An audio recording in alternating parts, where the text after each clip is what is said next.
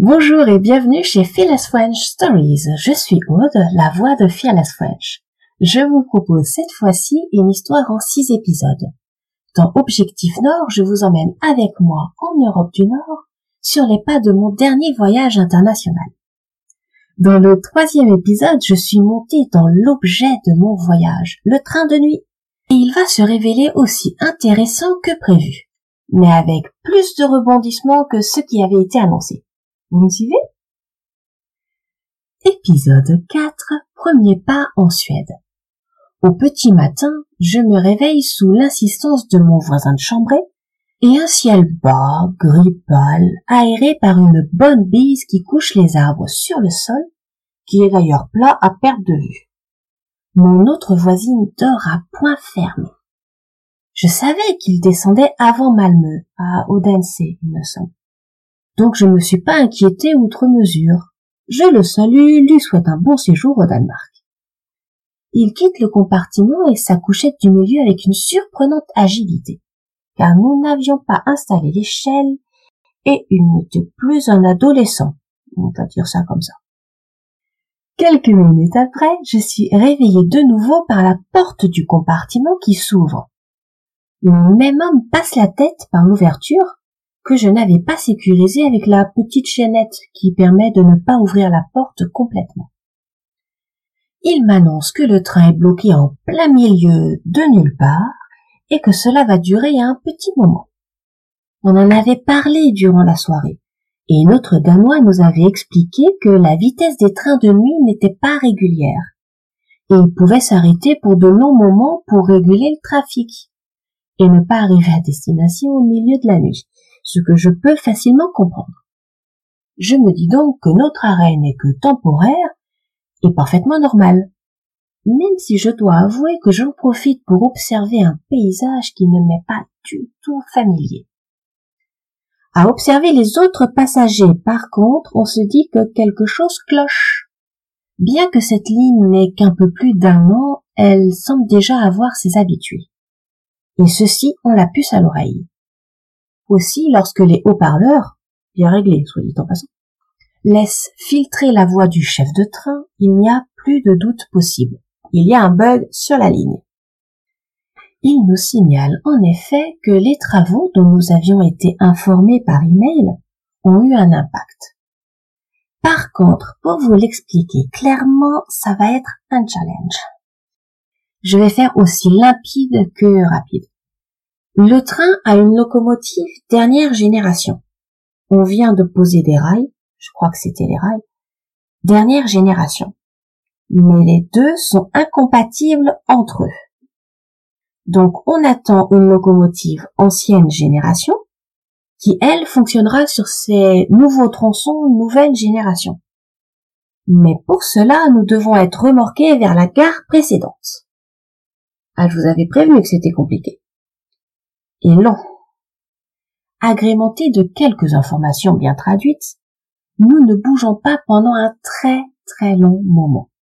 Notre plan de route a deux heures de retard au final. Et cela va nécessiter quelques arrangements. Aussi, les arrêts au Danemark seront effectués en train, mais nous apprenons que la fin de notre itinéraire se fera en bus depuis Malmö, dernier arrêt de notre train. Nous avons en effet trop tardé et il n'y a plus de créneaux disponibles pour faire circuler notre train. Vous suivez jusque-là? Parce que c'est pas facile.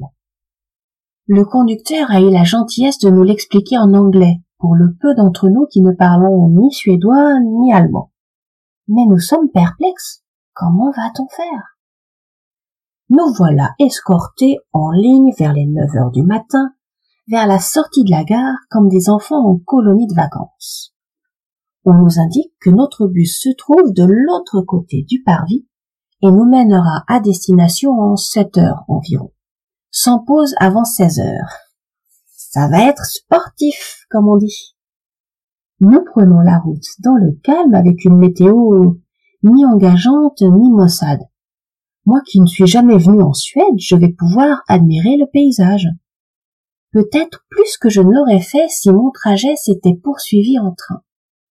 et j'ai de la place pour m'étaler et discuter avec ma comparse australienne qui est montée avant moi dans le car et nous a réservé, si je puis dire, les deux derniers rangs. Une très gentille attention. J'ai l'habitude que les puces de remplacement affrétées par les compagnies soient le plus petit possible. Alors quand je me rends compte que j'aurai largement de la place, je suis agréablement ravi.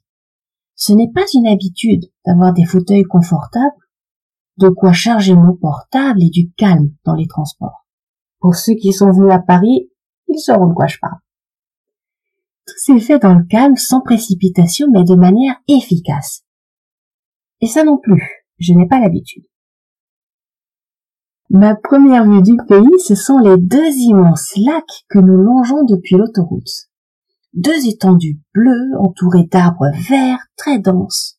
Le soleil, de plus, est de la partie et donne une lumière bien plus chatoyante que cette fin de mois de septembre ne le laissait augurer. On se croirait en été, sans la canicule. Les kilomètres défilent, nous sommes tous absorbés par nos téléphones, la vue des fenêtres ou le sommeil. Mais peu avant midi, nouvelle péripétie. Notre chauffeur grogne, en suédois, donc pas pour moi, et se dirige vers ce qui semble être une sortie. Nous allons pouvoir trouver de quoi manger et faire une pause sur cette aire. C'est probablement à la demande des Suédois, nous leur devons une fière chandelle. Une fois rassasiés ou au moins sustentés ou avec assez de nourriture pour la suite du trajet, nous reprenons la route. Nous avions trois arrêts prévus après Malmö, et il semblerait que nous nous y tenions. Sauf que les deux noms sont proches et que sans parler la langue, la communication est compliquée. On va dire ça comme ça. Et cela s'envenime un peu avec le chauffeur quand personne ne descend au premier arrêt. De ce que j'ai pu comprendre, cela va nous coûter 45 minutes de trajet supplémentaire. Rien de grave. Au moins en tout cas. Je continue de discuter tout en profitant du décor. Quand ma comparse me demande si je savais pourquoi les fermes et bâtiments en bois que nous voyons en hameau ici et là sont tous du même rouge un peu terne. Et je n'en ai aucune idée. Mais maintenant qu'elle en parle, ça m'intéresse aussi. C'est une image un peu stéréotypée de la campagne nordique, mais qui s'avère être assez réelle et jolie.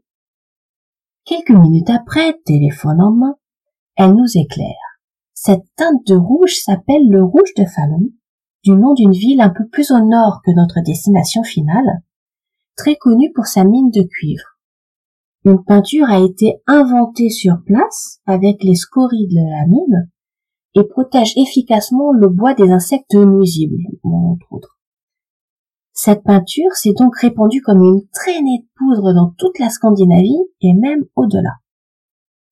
En attendant, le temps passe et notre seconde étape aussi. Je commence à trouver le temps long malgré la bonne compagnie.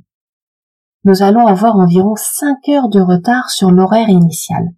Il fera donc nuit à notre arrivée et je ne pourrai pas profiter de Gamlastan comme j'avais imaginé sans oublier que je vais devoir trouver mon chemin vers mon hébergement. Petit défi en perspective. Nouvelle étape de l'aventure à suivre.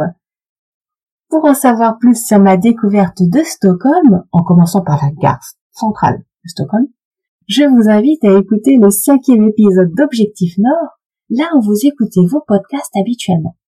Abonnez-vous et ne manquez aucun épisode de Fearless French Stories. À bientôt.